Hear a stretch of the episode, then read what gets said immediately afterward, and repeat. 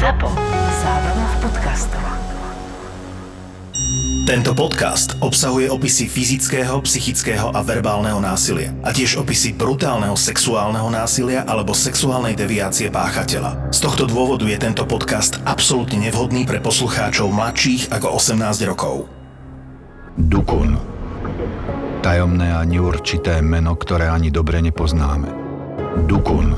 Je v ňom sila, aj moc tajomstiev rozľahlých a hlbokých pralesov Indonézie, krajiny, ktorá sa rozkladá na sedemnásťtisícpäťstoosem ostrovoch a ostrovčekoch. Dukun môže byť všetko a nič. Liečiteľ, psychoterapeut, sprievodca krajinou duchov i médium, ktoré sa s nimi rozpráva. Váš vodca pri cestách vesmírom, keď opustíte vlastné telo a sami sa stanete svetlom. Dukun vás povznesie a rozjasní, alebo stačí, aby Dukun pridal do svojich obradov len štipku čiernej mágie. A váš život sa rozplynie ako dym, ktorým Dukun vypustí dušu z vášho tela. Šaman Ahmad Suradji bol Dukun. Dukun, ktorého sa ľudia v jeho rodnom meste báli. Ahmad Suradji bol Dukun čiernej mágie.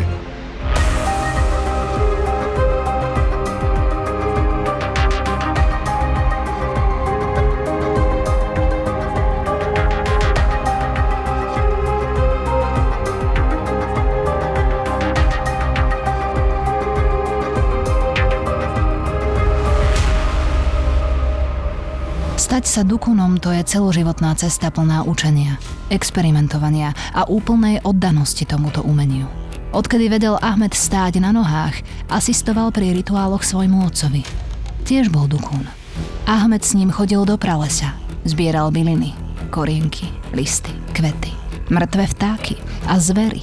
Všetko, s čím dukun pracuje pri obradoch a kúzlach. Ahmed bol od narodenia predurčený na to, aby raz po otcovi prevzal starodávne učenie dukunov, odovzdávané z pokolenia na pokolenie. Stal sa z neho jeden z najuznávanejších šamanov, respektíve dukunov všetkých čias. Narodil sa desiateho januára tisícdeväťstoštyridsaťdeväť na severovýchode Indonézie v Medane, hlavnom meste severnej Sumatry. Už od detstva nevedel zapadnúť do kolektívu.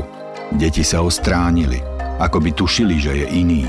Bol to syn slávneho otca, významného dukuna a často bojoval s tým, či sa mu dokáže vyrovnať. Čoskoro ho odstrkovanie a porovnávanie s otcovým majstrovstvom priviedlo popri samote k drobným krádežiam, výtržníctvu a ako rástol, pridali sa aj šarvátky a bitky.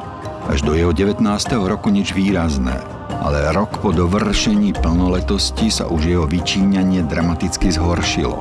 Dostal sa kvôli tomu do väzenia a hneď na dlhých desať rokov. Ako by sa on nevedel vyrovnať s úspechom svojho otca, on mal stále pocit, že mu nestačí a takéto niečo, ono to nezriedka vedie až k problémovosti alebo antisociálnosti. Prečo? Vo svojom veľmi blízkom okolí som mal prípad, kedy nakoniec aj uznávaný psychoterapeut povedal, že áno, je to tým, že tento človek sa nevie vyrovnať s tým, nevie si nájsť svoju cestu ku skutočnosti, že sa nikdy nebude vedieť vyrovnať svojmu rodičovi. Je to svojím spôsobom mýtus, pretože všetci sme výluční a veľmi svojskí. A keď ja v niečom od svojho rodiča som odlišný, tak to nemusí znamenať, že som od neho horší. Ale tento fenomén skutočne v ľudskej spoločnosti existuje. Syn, ktorý nie je schopný vyrovnať sa svojmu výnimočnému otcovi, nakoniec dospeje k presvedčeniu, keď nemôžem byť najlepší, tak budem najhorší.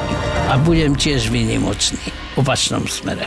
Indonéske väznice sú preplnené, plné chorôb, násilia. Väzni sú držaní po stovkách v rozľahlých miestnostiach, sedia natlačení plece na plece, bez súkromia a bez akýchkoľvek ľudských práv. Napriek tomu sa už dva roky po prepustení Ahmed do tohto neľudského prostredia vrátil. Zatkli ho za kradnutie dobytka. Keď si odpíkal ďalší trest, rozhodol sa, že svoj život zmení a do väzenia sa už nevráti. Na rodinu uvalil veľkú hanbu, pošpinil jej meno, ale najmä meno svojho váženého a rešpektovaného otca. Mal tridsaťpäť rokov, keď nastúpil na predurčenú cestu a začal zúžitkovávať všetko, čo sa naučil od svojho predka. Ahmed sa stal dukunom. Usadil sa na pozemku, ktorý zdedil po rodičoch. Bola to rozsiahla plantáž cukrovej trstiny ohraničená divokým pralesom. Onedlho sa oženil, a to hneď trikrát. Všetky tri manželky boli sestry. Získal si rešpekt miestnych obyvateľov, pripisovali mu veľkú moc. Vraveli o ňom, že vie hýbať oblakmi a vyliečiť aj tých najvážnejšie chorých ľudí. Nikto z nich však vtedy nepoznal temné tajomstvá svojho dukuna Ahmeda Suradžiho. V roku devätnásťstoosemdesiatšesť sa vtedy tridsaťsedemročnému Ahmedovi prisnil sen. Bola to strašná nočná mora, v ktorej sa mu zjavil jeho zosnulý otec. V tom sne mu otec prezradil, ako môže získať takmer neobmedzenú moc. Mal vypiť sliny sedemdesiatich mŕtvych mladých žien a tomu zabezpečí magické schopnosti, nezraniteľnosť a nedotknuteľnosť. Ten sen, to je nejaký blúd, alebo to... Ako si to vysvetliť? Ja skôr sa prikláňam k názoru, že si to vymyslel preto, aby mohol realizovať svoje podlé zločinecké úmysly, ale je tu aj druhá možnosť, že vtedy u neho prepukla blúdová porucha, paranoja, špecificky, symptomaticky sa prejavujúca v tejto časti sveta, pretože to je iný svet ako náš. A aj psychiatria je tam predsa len trošku modifikovaná, lebo s takýmto blúdovým systémom, aký by sa potom odvíjal u neho od toho momentu, keď tá choroba prepukla, tak som sa vo svojej praxi nestretol a v našich zemepisných šírkach si myslím, že sa ani nevyskytuje. Takže tieto dve možnosti, pripúšťam, že jedna z nich je pravda. Ja by som sa skôr prikláňal k tomu, že si to vymyslel, aby mohol realizovať svoje zločinecké úmysly. Tá symbolika toho sna, spomínajú sa tam mladé ženy, spomínajú sa tam sliny. Prečo práve mladé ženy a prečo práve sliny? Je to také, také, taká zvláštnosť. Mladé ženy, najmä panny, to má svoju symboliku aj v iných geosociálnych prostrediach, než bolo toto. A sliny tiež nakoniec. Slina je súčasť organizmu ľudského, ktorým sa môže z jedného organizmu na druhý všelijaké mystické javy prenášať. Mladé ženy chodievali k svojmu dukunovi často. Zvyčajne ho žiadali o pomoc pri hľadaní partnera, alebo aby ich zbavil nedokonalostí krásy. Varil im čarovné nápoje a vyrábal talizmany lásky. Tie mali pomôcť zbaviť sa znamienok, ktoré ich špatili, alebo urobiť atraktívnejšími. Jedna takáto procedúra stála v prepočte od dvesto do štyristo eur. jedenásť rokov chodili vydajachtivé a so svojou krásou nespokojné ženy za svojím dukunom. Dukun Ahmed ich najprv zobral na okraje rozsiahlého pozemku, kde im prikázal, aby si vykopali vlastný symbolický hrob. Ten mal poslúžiť na očistný rituál. Potom požiadal ženu alebo dievčinu, aby vstúpila do rituálneho hrobu. A keď to urobila, začali ju pomaly zasypávať pieskovou hlinou, až kým nebola mladá žena uväznená aspoň do pol páse v hrobe. Hlavou vždy smerovali k domu dukuna. To malo umocniť silu rituálu. Žena alebo dievčina, zasypaná aj s rukami do polovice tela, bola paralizovaná. Nemohla sa hýbať. Vtedy k nej dukun Ahmed pristúpil a začal ju škrtiť. Neprestal, až kým ju nezadusil. Prirodzeným dôsledkom brutálneho uškrtenia bolo, že mladým ženám začali z úst vytekať sliny. Keď sa to stalo, dukun sa k ním zohol a všetky sliny z mŕtvych úst im vysal a vypil. Počet obetí sa hromadil a dukun Ahmed si všimol, že ženy, ktoré pochoval oblečené, sa nerozkladajú v zemi tak rýchlo ako tie, ktoré pochoval nahé. Zmenil preto spôsob pochovávania a jeho pozemok začali zaplňať malé, asi meter vysoké násypy. Vyzerali ako mraveniská alebo väčšie termitiská. Boli to vertikálne hroby zaškrtených dievčat, ktorým v smrteľnej agónii vysal z úst sliny. Toto jeho správanie v našich zemepisných šírkach by som pravdepodobne uvažoval nad otázkou, že či sa jednalo o nejakú sexuálnu deviáciu, či to bol sadista s nejakým fetišom na sliny. Je možné v takýchto rovinách uvažovať aj... Som si skoro istý, tu? Že to sexuálny podton malo. Ale keď budeme pokračovať ďalej v tomto príbehu, tak čoraz viac sa mi to bude blížiť k tomu, že skutočne tento človek, jemu išlo o, o materiálny zisk v prvom rade. A že všetko ostatné bolo... Mohli tam byť motívy, ale to boli vedľajšie motívy, nie hlavné. Hlavný motív bol zisk. Dukun Ahmed vraždil priemerne štyrikrát ročne. Nie všetky žiadateľky o pomoc však zabil. Sústredil sa na tie z chudobnejších rodín, o ktorých bol presvedčený, že ich príbuzní nebudú hľadať. Alebo aspoň nie veľmi intenzívne. Bohaté žiadateľky väčšinou nezabil. Pomocou nich si budoval povesť skvelého šamana. Aby sa neprezradil, presvedčil budúce obete, že kvôli účinku očisty sa musí celý rituál vykonať tajne. Nesmú nikomu povedať, že ho podstúpia, ani že ho podstúpia u dukuna. Prikázal im, aby so sebou priniesli rôzne cennosti, najčastejšie šperky a drahé šaty. Podľa jeho slov, čím cennejšie veci dievča prinesie, tým účinnejší bude rituál. Po zavraždení všetky dievčatá okradol. Neskôr po zatknutí povedal: Ak by som ich bol len okradol, udali by ma, odsúdili a zastrelili. Takto obete prišli za mnou. Okradol som ich a potom zabil. No tak to sa mi blíži čoraz viac k tomu, že išlo len skutočne o rúpežné vraždy. Už aj samotný fakt, že selekcia bola podľa toho, či mu na to prídu, alebo mu na to neprídu. Chudobné dievčatá zase až tak veľmi nikomu chýbať nebudú, tak tie zabil a tie bohaté pomocou nich si budoval svoju vynikajúcu povesť veľmi úspešného dukuna. Tá selekcia u bludovej poruchy si skoro ani neviem predstaviť, že by mohla takýmto spôsobom existovať. To je veľmi chladnokrvné uvažovanie jedného antisociála, bez sociálneho cítenia, ktorý pekuniárny prospech je jeho hlavným motívom. Ale stále je tu badať aj určitý ten mysticizmus toho jeho správania. Ale áno, to, to patrí k tej geopolitickej situácii a k tomu kultúrnemu prostrediu. To prostredie nejako nepoznáme, tak si to nevieme ani celkom dosť dobre predstaviť, že ako, akým spôsobom to tam všetko prebieha. Veril on aj tomu, že dostane teda tieto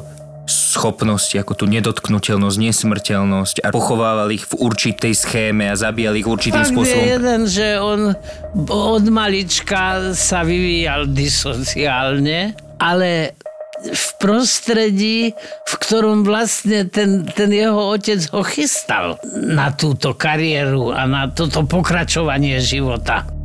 Po jedenástich rokoch Dukun Ahmed završil výzvu, ktorú mu adresoval jeho mŕtvy otec v desivej nočnej more. Ahmed uškrtil a vypil posmrtné sliny sedemdesiatim mladým ženám a dievčatám. V obdobiach, kedy nemal dosť vhodných žiadateľiek o pomoc, najímal si prostitútky a zabil tie. S každou zabitou ženou a jej slinami v ňom rástol pocit nedotknuteľnosti. Akoby mágia tajomstva, ktorému v sne zveril otec, naozaj fungovala. Navyše, vďaka okrádaniu obetí a inkasovaniu vysokých poplatkov Dukun Ahmed nevídane zbohatol. Dokonca zvýšil ceny. A čím viac peňazí pýtal za svoje služby, tým viac zákazníčok sa k nemu hrnulo. Dukun zahrňal svoje tri manželky stále novými šperkami, oblečením a peniazmi.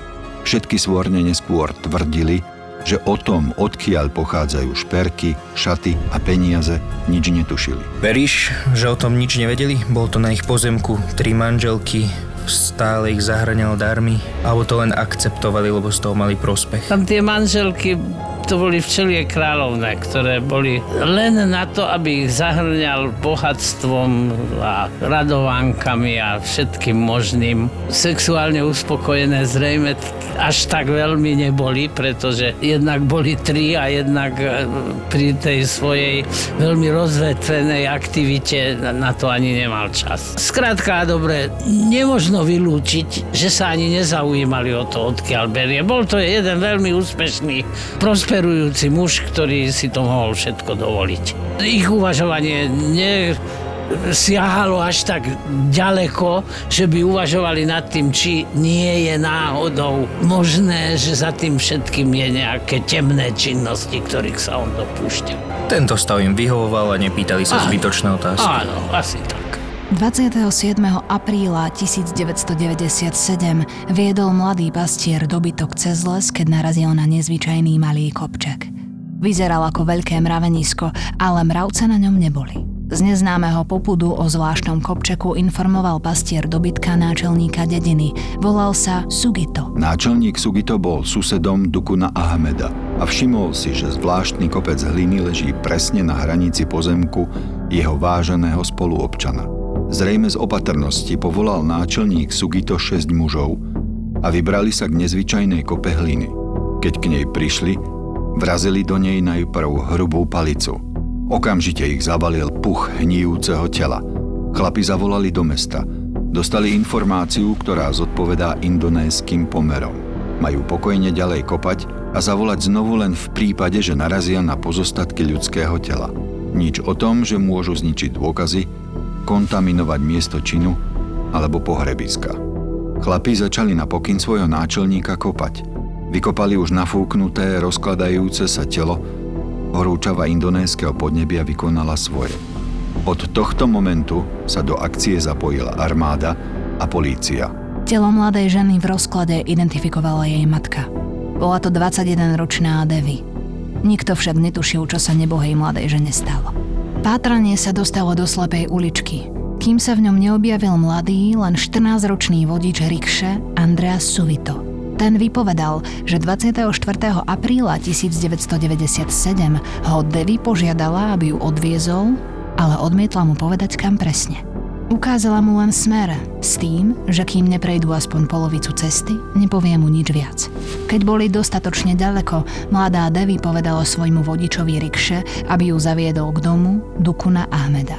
Devi bola výnimočne krásna mladá žena a preto si ju mladučký Andreas zapamätal. Navyše si myslel, že je to prostitútka a preto ho zaujalo, že ide k Dukunovi. Krátko po výpovedi štrnásťročného Andreasa Suvita presne tridsiateho apríla tisícdeväťstodeväťdesiatsedem si prišla polícia pre Dukuna Ahmeda Suradjiho. Až po jeho zatknutí vyšlo najavo, že Dukun Ahmed bol jedným z tých šiestich mužov, ktorí vykopali tlejúce ostatky mŕtvej Devi. Keď ho zatýkali, nebránil sa. Dalo by sa dokonca povedať, že spolupracoval. A bez všetkého sa priznal k vražde krásnej Devy. Pri výsluchu povedal, že za ním prišla preto, lebo mala problémy so snúbencom. Pohádali sa a ona sa bála, že pôjde za inou. Chcela preto od Dukuna, aby jej snúbenca priviedol späť. Tú noc sa bála, pretože sme museli prejsť cez cintorín, aby sme sa dostali na plantáž cukrovej trstiny. Povedal som jej, že je to v poriadku, ale ona trvala na tom, aby nás na rituáli sprevádzala aj moja žena. Devi požiadala moju manželku, aby prišla so mnou a tak sa moja žena vtedy dozvedela o vraždách. Musel som Devi stále upokojovať. Vôbec nechcela ostať v diere, ktorú si vykopala. Trvalo mi pätnásť, možno dvadsať minút, kým som ju konečne uškrtil a vysal jej z úst sliny. Jej telo by sa rozkladalo pomalšie, ak by som ju nechal oblečenú. Vyzliekol som ju. Pomohla mi manželka Tumini. Zrolovala jej šaty a dala ich do igelitového vrecka. Potom sme išli domov. Výpoveď Dukuna o tom, ako mu pomáhala manželka, vyvrátila tvrdenia jeho žien, že nevedeli, odkiaľ sú šperky a ostatné cennosti. Alfred Satio bol forenzný expert, ktorý viedol celé štyri dni výsluch Dukuna Ahmeda Suradjiho. Počas nich sa mu dobrovoľne priznal k vraždám štyridsiatich dvoch žien, ktoré pochoval na svojom pozemku. Všetci sme ľudské bytosti. Máme svoje silné a slabé stránky. Ak si dobre pamätám, zavraždil som štyridsaťdva žien. Netušil som, že ma chytia, nesnažil som sa utiecť, keď som uvidel políciu, pretože som prijal svoj osud. Alfred Satio komentoval toto priznanie s tým, že množstvo tiel sa kvôli vysokému štádiu rozkladu nedalo vôbec identifikovať a že je vysoko pravdepodobné, že kopy kostí, úlomkov a nezopletých zvyškov tiel zodpovedali viac ako štyridsiatim dvom obetiam. Zapravdu mu dali hlásenia o nezvestných mladých ženách po tom, čo boli zverstvá Dukuna Ahmeda publikované. Objavilo sa množstvo informácií o ďalších nezvestných ženách. Celkovo to bolo viac ako osemdesiat mladých žien a dievčat. Nepodarilo sa však preukázať, že by všetky mali čo dočinenia s dukonom Ahmadom Suradjim. Napriek tomu, že Suradji vraždil výhradne mladé a častokrát veľmi krásne ženy a dievčatá, svoje obete sexuálne nezneužil. Pred a ani po smrti.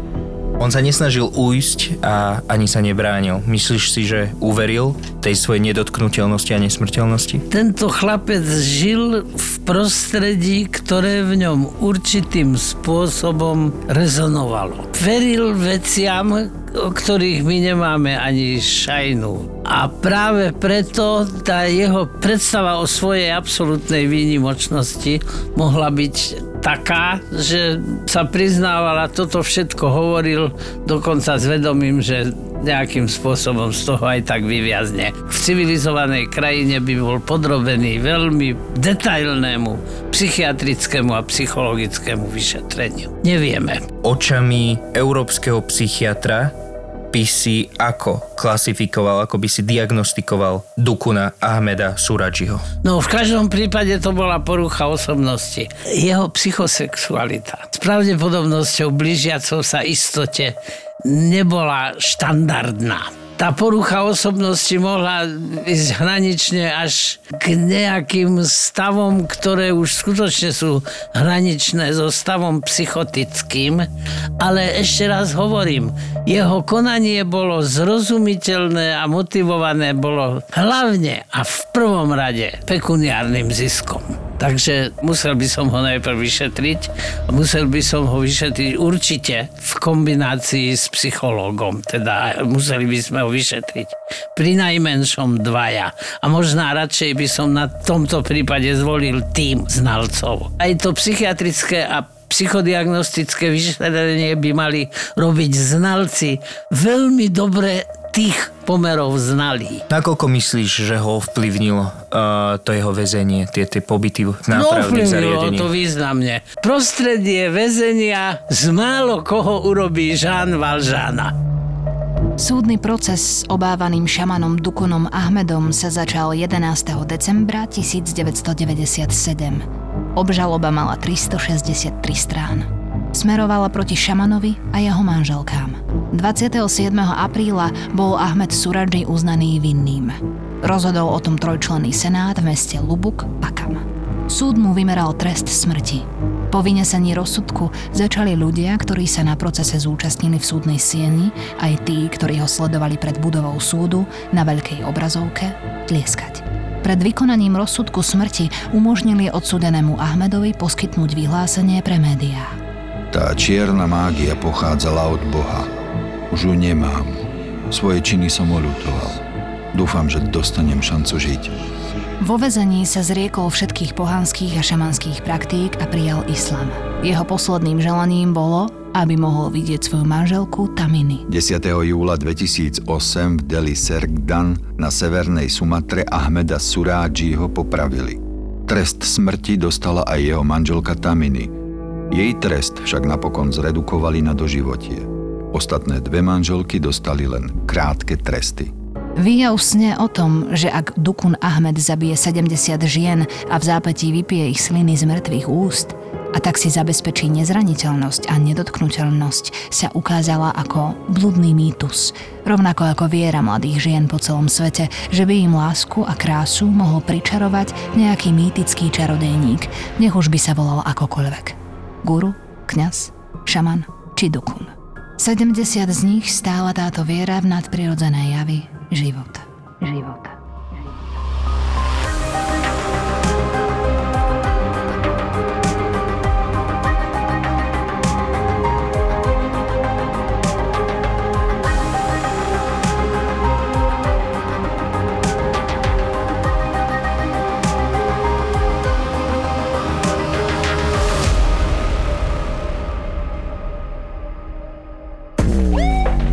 Títo dvaja vám konečne povedia, koľko zarábajú influenceri na Instagrame. No povedz, daj sumy, ohurma, že... No dobre, mám, mám to rebríček. Títo dvaja vám povedia, či je Facebook skutočne už mŕtvý. Nie, ja mám Facebook rád. Fakt? Fakt? Ja, ja ho fakt, fakt nenávidím. On nie, nám, vieš, ak nám robí nervy, vieš, ak nás sere. Ja tak, myslíš, akože z pohľadu, z pohľadu agentúry. V kuse no. niečo nefunguje, v kuse ti niečo zakáže. Obaja šéfujú digitálnym marketingovým agentúram. To, čo máme spoločne, že Peťo je teda jednak úspešnejší, starší a krajší. Ale paradoxne na málo čo majú rovnaký názor. To oni spravili dobre. Fakt? Mm-hmm, aj, za, si, aj, že... no, aj za šesťdesiat miliónov spravili myslím dobre? Si, že za päť rokov bude vysmiatý a bude hovoriť, že to bolo obchod jeho života. Fakt. Vermi.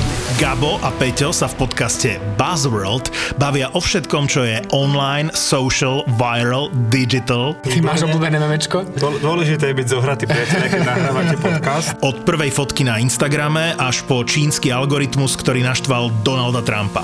Od toho, čo bolo na začiatku premyslenej stratégie Marka Zuckerberga. Teraz všetkým marketerom zasvietili oči, že jak sa dajú vypliť komentára na Facebooku. Až po okopávanie zemiakov na mesiaci s Mattom Damonom. Je to ako keď niekto povie, že predáva pozemky na mesiaci a teraz ten mesiac akože rozparceluje a ty si tam kúpiš tisíc metrov štvorcových a on povie, že no si jediný, kto si tých tisíc metrov štvorcových na tom mesiaci kúpil, ale nevieš tam ani zaletieť, ani tam akože posadiť zemiaky, aby si tomu Mattovi Damonovi pomohol. My sme ZAPO, zábava v podcastoch a prinášame ti novinku. Podcast o tom, ako fungovali, fungujú a budú fungovať sociálne siete. Podcast o minulosti, súčasnosti a budúcnosti digitálneho sveta. Počkaj, mohli by sme product placement v tejto show robiť spôsobom, že tá firma nám vždy zaplatí až spätne potom, ako ju spomenieme. Ja budem písať teraz do napíš, napíš im, že máme to nahraté a že nepustíme to von, kým nezaplatíte. Takže ak počujete tento podcast, zaplatili. A preto sme takí vysmiatí. Presne. Presne. Daj si do uší nový podcast v produkcii ZAPO. Buzzworld. Buzzworld. ZAPO. Zábava v podcastoch.